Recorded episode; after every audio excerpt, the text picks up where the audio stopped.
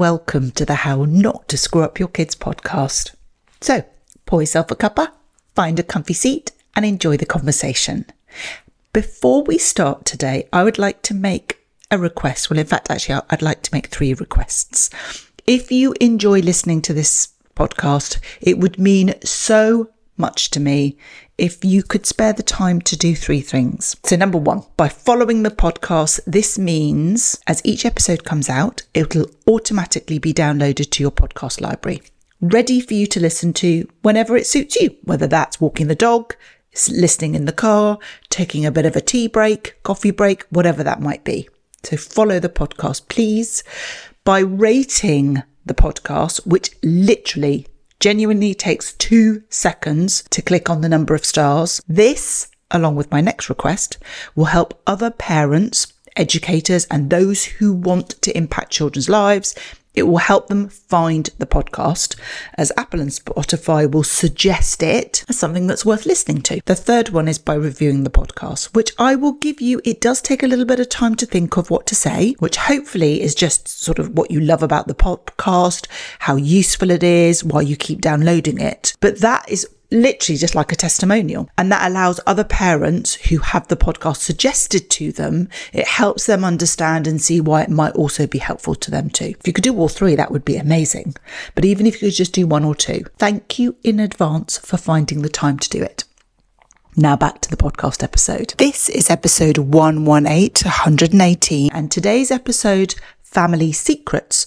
I want to share my tips on if, when, and how we have conversations with our children about skeletons in our family or more like closely guarded information, which we haven't necessarily sort of been keeping a secret from our children, but we just have not yet told them or we're thinking maybe we shouldn't tell them really because it comes from that sort of desire and that need. It's not that, you know, we have a desire to be secret or, you know, to keep the secrecy, but it generally comes from that perspective of thinking, I don't either don't know whether it's really relevant for our children to know, or I know that it's something so so feels like it's something monumentally impactful that we feel that we don't know how to share it or we don't even know that it's worthwhile sharing.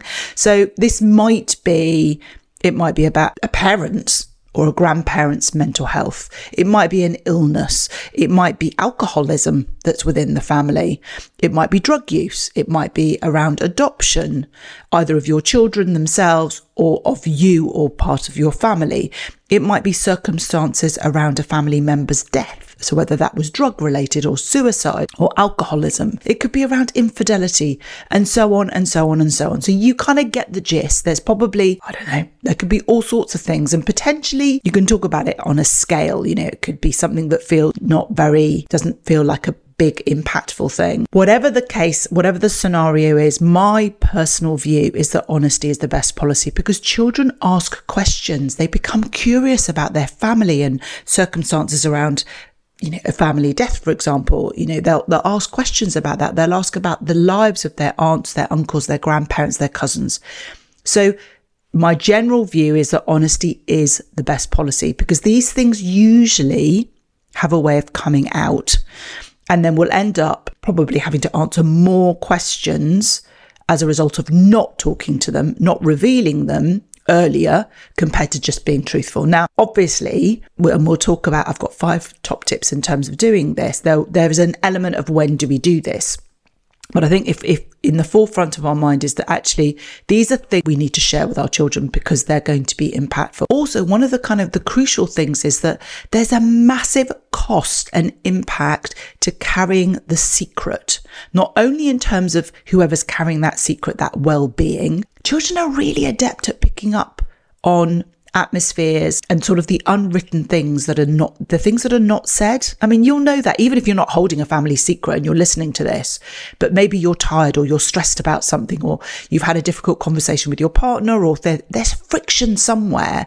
Children are supremely adept at picking up on some of these things. So we think we're keeping these big family secrets and, and, to protect our children. But our children know that something is not quite right. And often when we then have the conversations, there's a huge amount of relief because they've sensed that something's been withheld from them.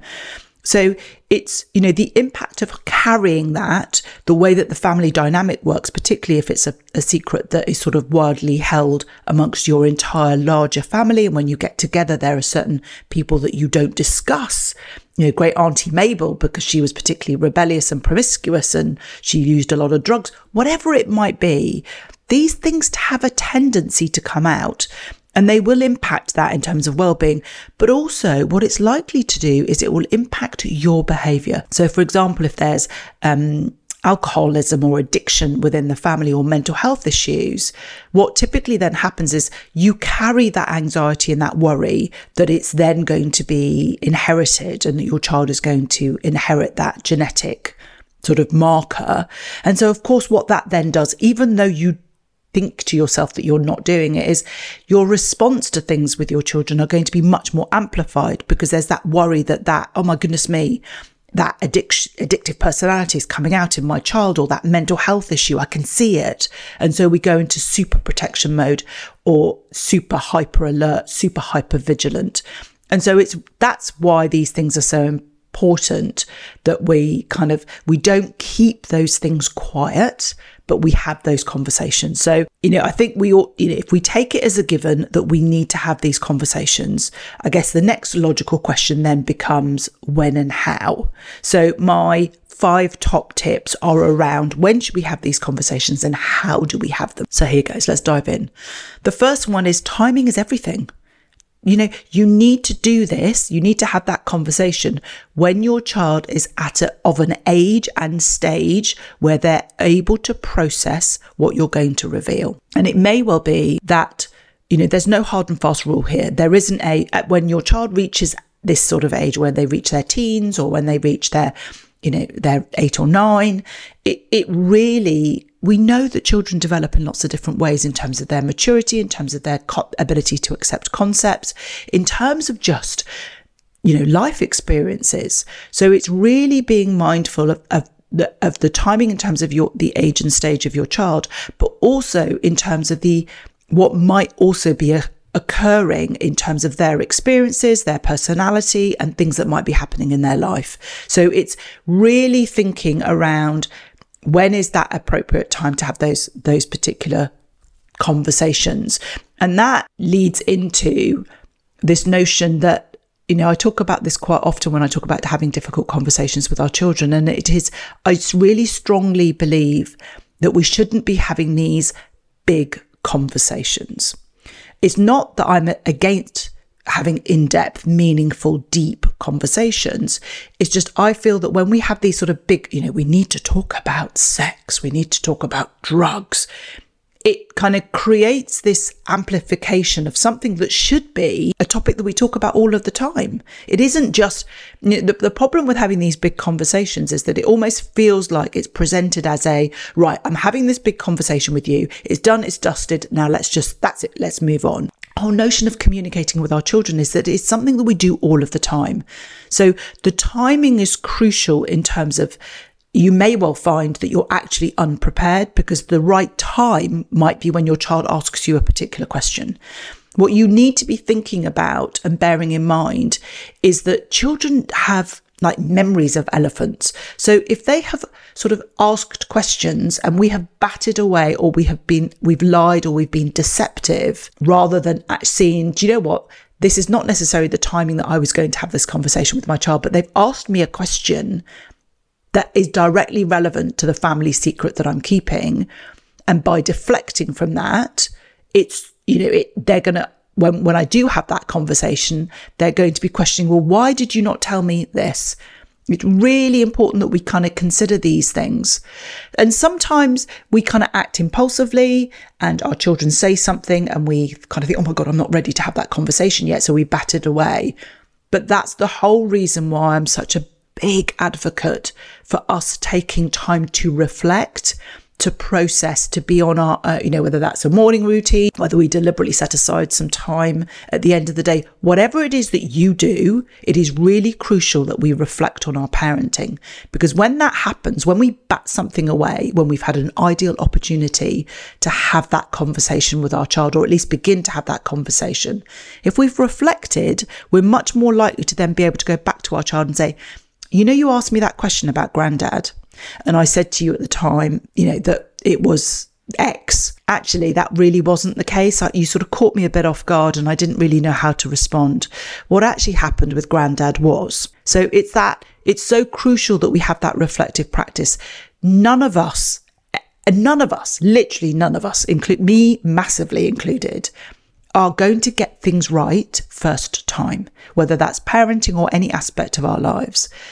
And that's why having giving a, that kind of commitment to ourselves that we are going to give ourselves some time each day and then also at the end of the week to just be and not beat ourselves up in that reflective practice of, oh my goodness me, I'm such a bad parent. I'm always angry. I'm always rushed. I don't spend time with my children. Whatever that might be that you beat yourself up with, that's not the purpose of the reflective practice.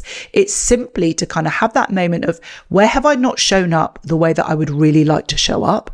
Is there something I can do about it? And if there is, what am I going to do and how am I going to do it? So timing is everything, not only from the age and stage, but also the opportunities which might present themselves where you can have those particular conversations. Don't beat yourself up if when you have an opportunity, you bat it away, go back to it and talk to your children say, look, we had this I responded in this way. And actually, on reflection, there's this. That's the first one. The second one is this idea about trying to avoid it becoming a big conversation because when it becomes a bigger conversation, it sets up a whole load of expect of kind of expectation and sort of it that it looks in a particular way and I also think it puts a lot of, there's a lot of weight and a lot of load and a lot of gravitas to that one big conversation, which we just don't want to put there. And uh, of course, it just raises the question about why we haven't had those before. And things should feel much more natural where possible. Sometimes it, it doesn't. Sometimes it does end up having to be this, okay, well, we need to have a conversation about this because of the context or life the way the way that it's gone but really try and avoid the preparation for it as being this huge great big conversation so timing is everything we want to try and avoid it being a big conversation the next bit is about planning what you're going to say in advance and consider some explanations that you might need to give to your children for why you've not said anything before they this may come up this may not and the planning is not about being micro managing the situation or, you know, learning verbatim what you're going to say. But I think sometimes we find ourselves getting slightly tripped. So, and often it's the first few, it's those first few sentences. It's how we position it within that conversation. And I would say that's where you're having a conversation with really good friends, you know, your tribe, your community, your partner, around how can we have, you know, how can we set this up in such a way that we it doesn't get set up as this big conversation. It doesn't become set up as this big dark secret that we've been keeping, but much more a case of you're at this particular age and stage. We've noticed that. We think that it's important that you do this. You've now reached a point where this is probably really important, you know, re- relevant for you in terms of your growing and, and, and, uh, you know, your learning. So it's really planning in advance how might you position that and also where you might be able to sort of talk about why you're having that conversation now while you're beginning to kind of explore these areas. And it might be that you talk specifically about it being relevant to a particular period of time in your child's life and some experiences that they're going through, or it might be that you're you talk about it being relatively um, important because of something that's coming up, or whatever that might be. It's just really giving that time to plan, and in some circumstances. Not really, not all circumstances, but in some circumstances, you may, it may be helpful to seek professional advice about how you then have that, that conversation my personal view is that you shouldn't need to do that. These are things that you can have conversations around, but there might there may well be some circumstances where you, it, you just feel that it's it's wise to get some professional help in terms of how you position that.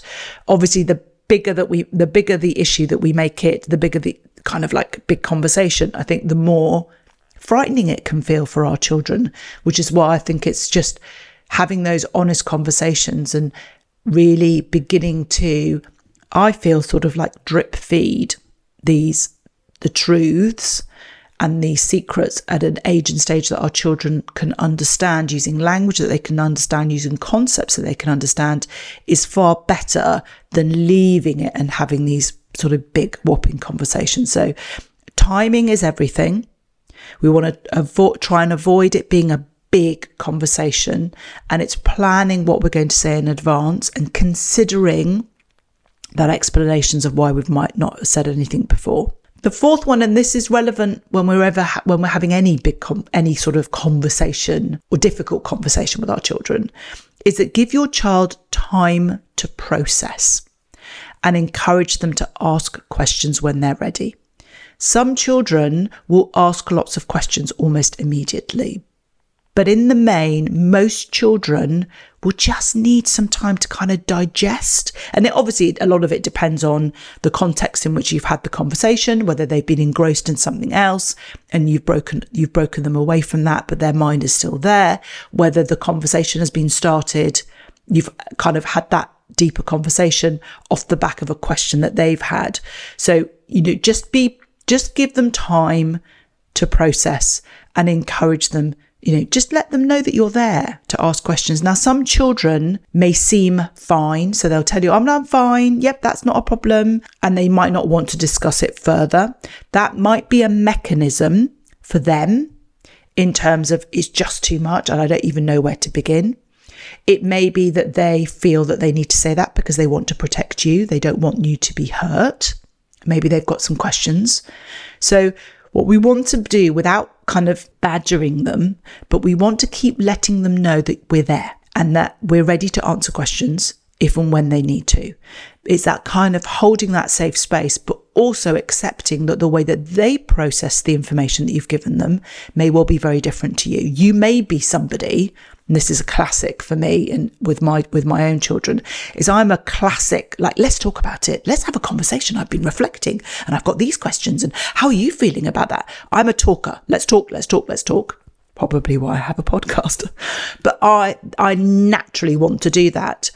And obviously my children are not both like that some they're not necessarily want to do that so it's being respectful and being reminding ourselves that the way that we process information is going to be different to others. And so, whilst I might want to talk about things immediately and reflect and just get everything out and, you know, go to all sorts of different places and spaces with it, that my children won't necessarily do that and that they might need to sit with it for days, weeks, months before they cut, they ask questions. You know, or you might be the exact opposite. You may be someone that needs to sit with something and then your children might be constantly asking questions. So it's just being aware. We want to give them time to process. We want to accept, acknowledge and accept and remind ourselves that the way that they process things and they work through things are going to be different to the way that we do and remembering that. So we're not necessarily going to get a mirror from our children around the way that we process things. And that's absolutely okay. We've not screwed them up. We've not messed them up in any way. They're just working through it the way that they need to work through it. So timing is everything. We want to avoid the big conversation. We want to plan in advance roughly what we're going to say. We want to give our ch- children time to process and encourage them to ask questions. And the fifth one, and I think this is a really crucial one, is that we, we need to accept that it's likely to open up old wounds and everyone needs time to heal. If we've been holding something, some secret, whatever that might be, that, that might be, that's had an impact on us. There's a phenomenal book about the body keeps score. It's this notion that whatever we hold on to, whether we hold on to a secret, whether we hold on to an emotion that we're feeling, it has its impact on our body in some way. You know, that is going to. And so once we've revealed the secret, once we've worked through a particular emotion, kind of potentially bring through a grieving process, a hurt, whatever it might be for you, it's really accepting that that is likely to have an impact on you in some way.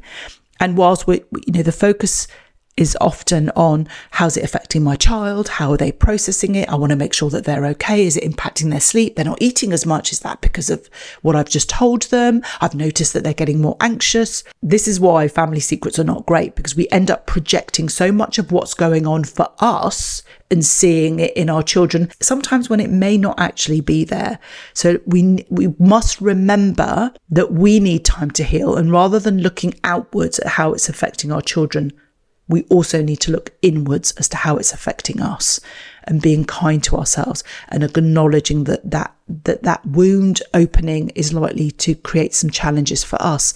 And it may well be that we can work through that on our own, but it may well be that actually it's time to get some support. And that support may well just be with family or your tribe and your really close friends that you're super vulnerable and open with. And it could also mean that it's the time that you need some professional support as well to go through that.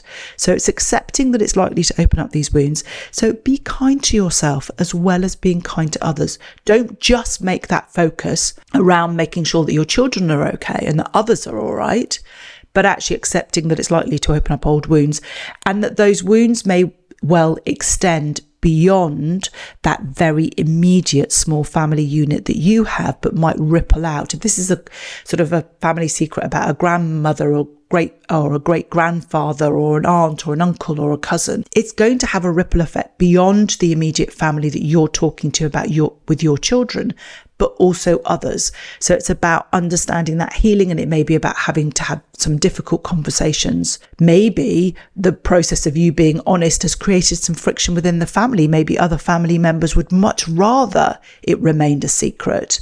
And so it's, it's accepting that it's likely to open up old wounds and where possible it may well be that you need to have conversations beyond just your family and also begin to kind of heal those particular relationships. So, just to recap in terms of the five, it's about timing is everything, age and stage, as well as opportunity. It's about trying to avoid having these big conversations or positioning it as a big conversation. It's planning what you're going to say in advance. So that just helps you kind of transition into it. Allowing and giving your time, your child time to process, but also encouraging them to ask questions and accepting that it's likely to open up our wounds for you as well as potentially extended family. So my give this week is going to be these top five strategies in our my usual checklist with some space to reflect under, underneath. Pop over to drmaryhan.com forward slash library where you'll find the link to download the particular resource. You just have to pop in your email address and you'll get instant access not only to this week's podcast resource, but all the resources across all my other podcast episodes. As ever, as I said in the intro this earlier on, if you have enjoyed this episode, I would be so grateful. I would love it if you could follow and review this podcast so that others can find us and we can spread the love. So until next time,